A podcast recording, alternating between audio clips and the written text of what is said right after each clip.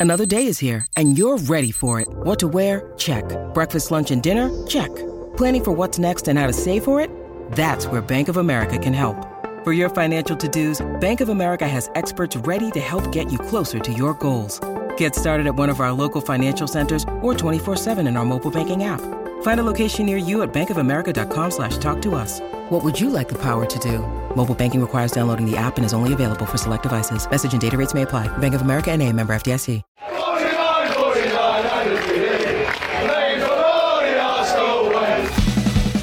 Hello and welcome to the Arsenal Way. Back with you guys for another episode of our Press Box series. I'm very happy to be joined first of all by Chris Wheatley. How are you doing, mate? You well? Good, Tom. Hope you're well too. And Very- Kaya. Which Kaya? How you doing? You good? I'll get after that warm welcome from Chris. I'm feeling great. Thank you. And a happy new year um, to everyone. Yes, of course. Ending the year. Uh, Chris, very just to put both of you on the spot. What has been your highlight of Arsenal in 2021? Kaya?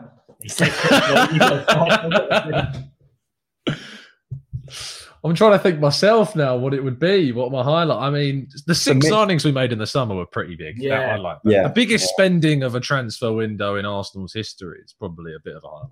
the wins over Spurs were probably probably up there as well. Mm, yeah, definitely, definitely. For me, uh, some thinking time. Yeah, yeah. For me, uh, Project Restart, the fact that football actually started uh, Mm. again and fans coming back into the stadiums, um, I think that was probably the biggest thing, especially covering the games without fans, which was Yeah. not great, to be Mm. honest. Um, I think that was the, the best moment of, of the year for me. we we quickly forget that this year also saw the rise and quick fall of the Super League as well, which was also a God, big yeah. thing. Yeah, uh, it Yeah, shows you how long yeah. 2021 has been when you start remembering things that happened at the start of the year. So uh, yeah, very interesting stuff, and hopefully 2022 is going to be a very successful year for Arsenal. But it is, Chris, going to start without our manager in the dugout against Manchester City. Recently speaking today, of course, in his press conference about how that communication might take place, Albert Stuivenberg is, is set to be in the dugout and lead things, depending on, of course, the health of, of the rest of the backroom staff. How much of an impact do you think this is going to have on tomorrow's game? I think it will have an impact. And I mean, Pep Guardiola's been speaking um, ahead of the match, apparently. I think that, that's actually embargoed. So we won't go into what he said too much. But um, I think it will make a, a difference um, in terms of what Arteta does on the touchline. We know he's quite a controlling manager, he's quite hands on. Um, in fact, he's pretty much out of his seat for the majority of the games. Um, I remember last season we could actually hear the instructions um, that he was giving to the players. And I think that's one of the things that we really will be missing tomorrow because Albert Stuivenberg and Kai has written um, a couple of good pieces about him. I think he's someone who is obviously very knowledgeable. He's got a lot of experience in the game, uh, but he doesn't come across as a kind of vocal um, coach, and that's certainly certainly not something we've seen since he's been at the club. I think the um, the vocal ones have been Carlos Cuesta and Miguel Molina, who are the assistant coaches to Mikel Arteta. And um, Kaya, again, I- I'm sure you remember some of the instructions we've heard from those guys are very, very loud, very animated. So maybe we'll be hearing um, from them uh, the weekend if they're, of course, available for the Hmm, Yeah, is the big question around who is who's going to be there and who isn't. Uh, Kaya, it was interesting hearing Arteta talk about kind of how much leash in, in a way that he was going to be giving to the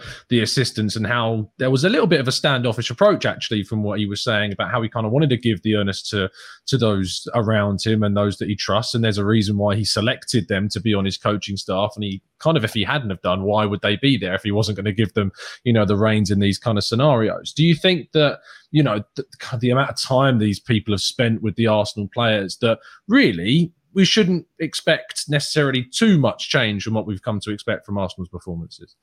Um, yeah, I think just if you think about the practicalities of how Arteta would be able to communicate with the Mm.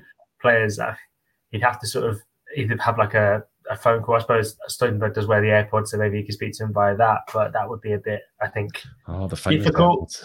um, like maybe you could do a halftime team talk over Zoom. He was actually sort of asked about that and laughed it off. He thought it was a bit of a strange suggestion, which I think I, I agree with. It's sort of it'd be, a, it'd be a bit weird just when you're used to sort of having it in person to then go and go over Zoom. So practically, I think it doesn't make too much sense for Arteta to have that much influence. I'm sure he would have briefed the coaches to eh, with an inch of their lives about what he wants from them and what he wants from the team on the day because he's a very detailed orientated manager and that's probably one of his strengths as a manager. But it'd be interesting to see how the others um, cope. I, like Chris was saying, Stuivenberg isn't necessarily the most animated on the touchline, but he can be passionate. I mean, I remember when um, Xhaka made that error leading to the goal at Burnley last season. There was footage of Stuivenberg punching the seat next to him, which I think Arteta was supposed to be in, which stood up. So he sometimes, you know, Thank goodness. yeah, yeah, exactly, exactly. He's he's been known to show a bit of passion. So I think it'll be interesting. It'll be a different approach. It'll be a bit of a throwback because obviously in Unai Emery and Mikel Arteta, we've had very uh, hands-on managers, whereas Arsene Wenger was a lot more relaxed in his approach. So I think it'll be a bit of a throwback to the sort of how things used to be. But we'll see. I mean, Stuivenberg has been a manager himself at Genk, so um, he's got experience of being on the touchline. He knows what it's all about. Mm. So in terms of the impact it will have on the team's performance, I think potentially some, but the amount coaches are actually able to help their teams on the touchline, I don't know. I mean, there's no way of ever actually me- uh, measuring it, but I'm, especially with fans inside the stadium, I'm sort of skeptical about how much of an impact it really has, other than sort of motivation or anything like that. Sure thing. I mean, obviously, the, this game's being billed, Chris, is very much kind of the big test for Arsenal, seeing how far they've come since not only their last defeat against Everton, but since that 5 0 loss at the Etihad all those months ago, where it was a very different team. Do you think that anything other than, I mean, I'm trying to word the question in the right kind of way. If we were to say, worst case scenario, lose this match, how much of a dent do you feel that puts, considering who the opposition are and kind of the momentum that's been built up in these last few weeks? Oh, I mean, City are probably the best team in the world at the moment, aren't they? Mm. I think um, a lot of people are expecting Arsenal to lose the game. Um, I mean, I haven't seen many positive uh, comments about the match on, on, social media from an Arsenal perspective, anyway. Um, I think the fact that COVID has kind of ravaged through the backroom staff, that Mikel Arteta is not going to be there. I don't think anyone is really expecting Arsenal to win um, which perhaps might play to Arsenal's advantage. I don't know, but um, yeah, I mean, I think it's going to be a, a really tough game, and you've got to remember Arsenal. I think they won four games in a row now, um, so it's pretty impressive. I'd expect Arsenal to to give City a game. Uh, I don't want to be talking in cliches again, but no, I, I'm feeling not confident, but I'm feeling positive going into the match because I think Arsenal are starting to show um, what kind of gears they can get into um, under Arteta.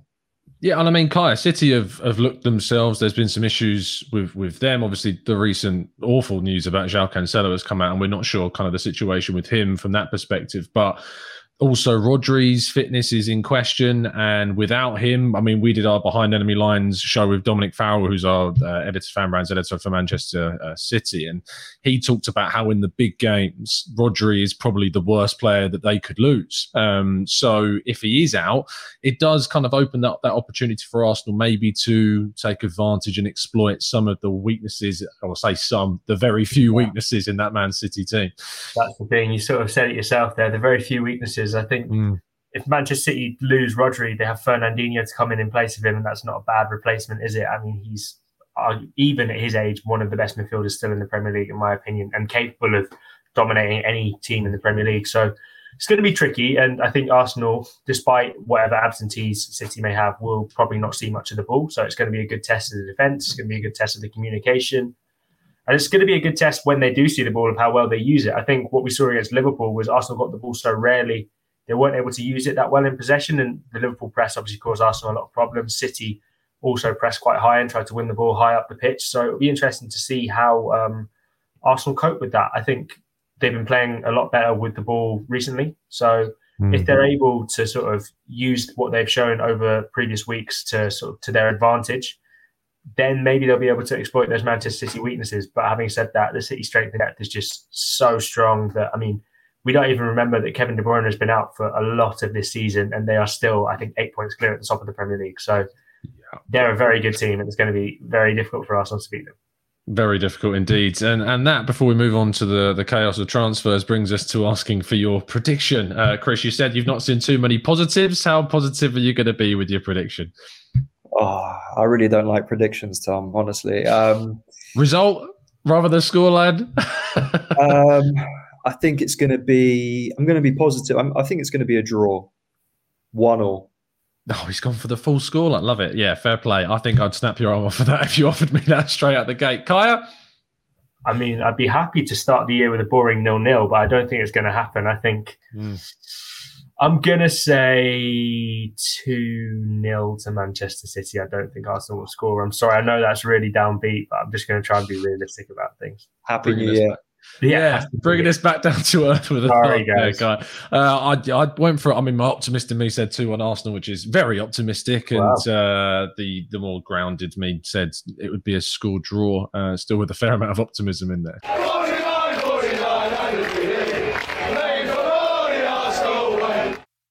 Of course, the game tomorrow does start on New Year's Day, which opens up the whole crazy world of transfers where our timelines go crazy, and uh, we'll turn Chris Wheatley's notifications on. Um, speaking of which, in regards to Ainsley Maitland-Niles' future, he was uh, Mikel Arteta was asked today, and as we've come to expect, was very cagey and, and coy about that specifically. The latest kind of news and the article that I've read of yours suggesting that, you know, talks between Arsenal and Roma are there, and there's kind of a, a hope from Roma's perspective that they can get a, a loan deal for, for Ainsley Maitland Niles done.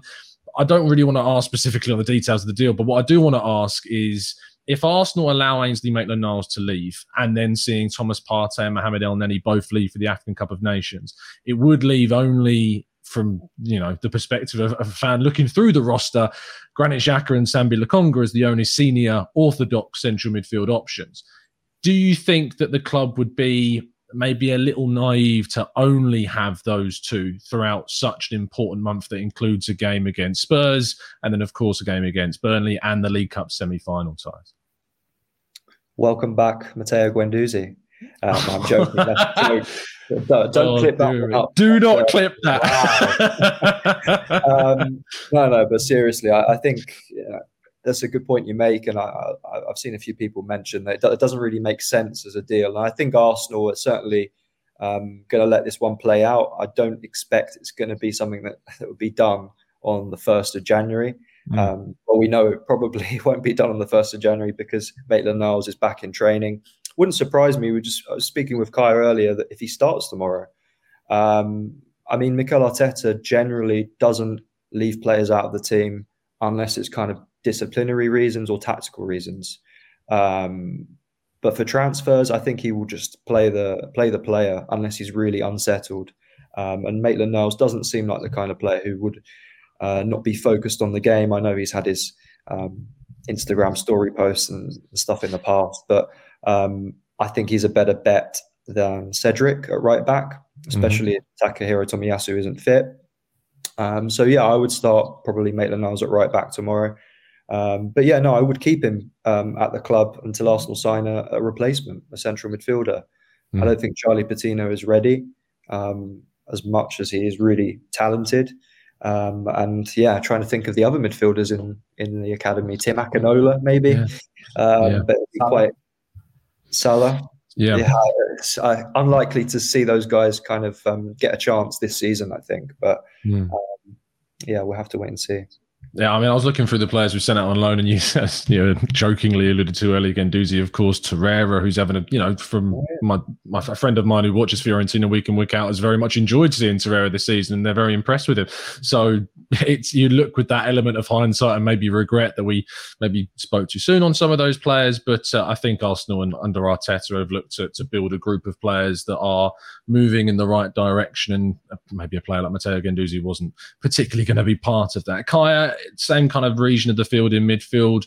Is it of all of the positions on the pitch for you, kind of what you predict to be the most likely for Arsenal to, to pursue a deal for a player? Yeah, if the Maitland Niles deal does happen, then I think numbers would seem to dictate that they need to do something. But at the same time, Arteta did say that he doesn't think it's realistic to sort of bring players in for a really short amount of time and then sort of have to move them out of the starting lineup again. So unless they had long term plans to bring someone in in the summer in midfield and maybe they bring those forward a bit. Maybe that could happen. But yeah, of the mm. positions, it's probably the most just in terms of numbers. I think maybe we'll come on to centre forward a bit later. So I won't go too much into that. But I think it's looking like it. Yeah, like I echo what Chris says. I don't think Patino's ready to play Premier League football or be starting really Carabao Cup games, especially against a team like Liverpool in the semi final. I don't think it's sensible to have only Granit Xhaka and Sambi Lokonga, particularly. I know Lokonga's already had COVID, but given the COVID environment, you can lose players for seven to 10 days. And that is in January with so many games, that's potentially two, three matches. So that could be a big problem. Of course, there's alternatives. You can play Ben White in midfield, Callum Chambers can play there, but I don't really think any of us want to see that if possible. So I think, yeah, if Arsenal are able to hold on to Ainsley Maitland-Niles, and I think the AFCON group stages end around the 19th of January. So yeah. at the earliest, that would be when Partey and um, Elneny are returning. But although they're expected to go the distance with Ghana and Egypt, who are two of the favourites for the tournament. So if Arsenal can get the deal done later in the window and allow him to move later, then no problem. But I think um, if they are forced to sort of move quickly on this one, then yeah, maybe we can start to look at potentially um, bringing in a midfielder. You mentioned the, the African Cup of Nations there. Pierre-Emerick Aubameyang has now left um, to join up with his national side, Chris. And before, I, I mean, speaking when we did these shows a couple of months ago, leading up to the window, and we didn't really kind of expect movement in that in that department, but that was well ahead of of the chaos that's gone on with the the captaincy controversy.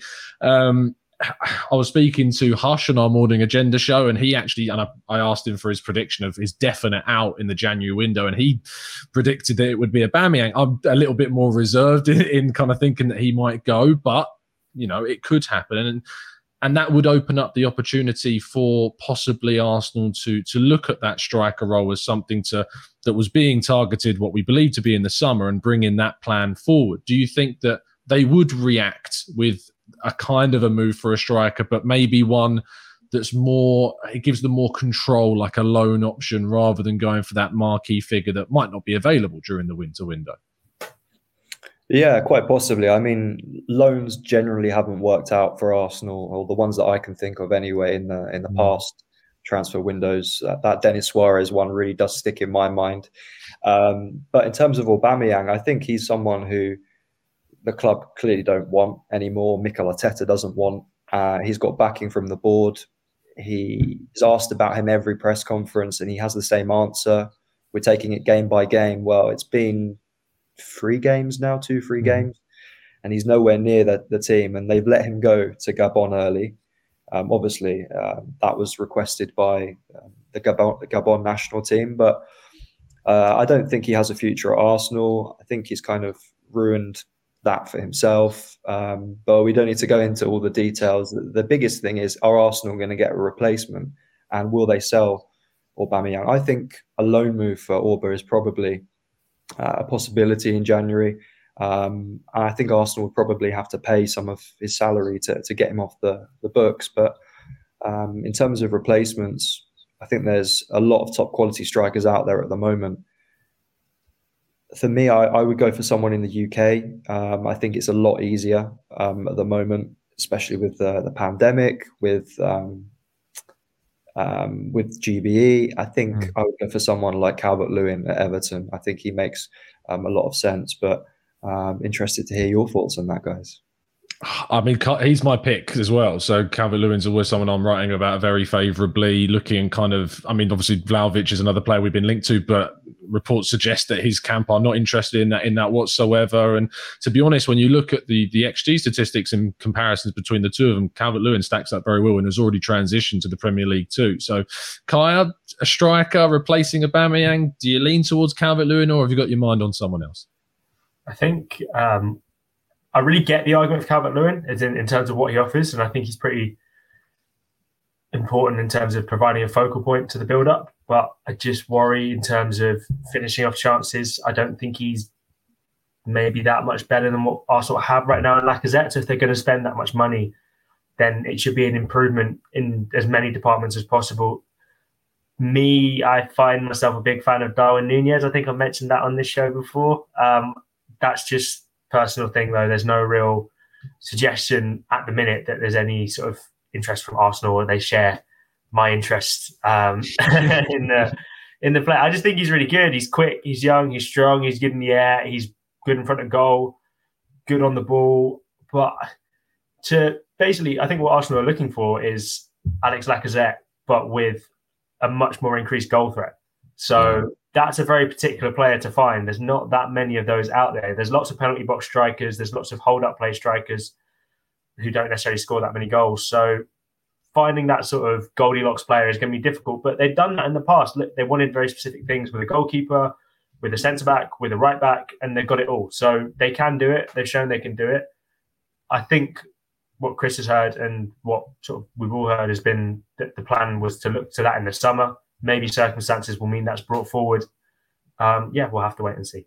We will have to wait and see. Indeed, Chris, uh, thank you so much, mate, for coming on the show. Really appreciate your time. Thank you, and happy New Year to to you, uh, Kai, everyone else who is watching. Absolutely, Kaya. Thank you very much as well as always, mate. Thank you, thank you, and yeah, again, happy New Year to everybody, and I hope you all had a Merry Christmas, and here's to a very nice 2022 fingers crossed Arsenal can give us a great New Year's uh, present. That would be much appreciated. Even if it's in the form of a draw, I would take that right now. And I think that would certainly be something we'd look at favourably. Uh, as the guys of it, I echo their, their words. They have a fantastic New Year, people. We hope you enjoy uh, what hopefully Arsenal are going to bring us. And uh, we'll see you in the new year. Have a fantastic evening. And as always, keep following us down the Arsenal way.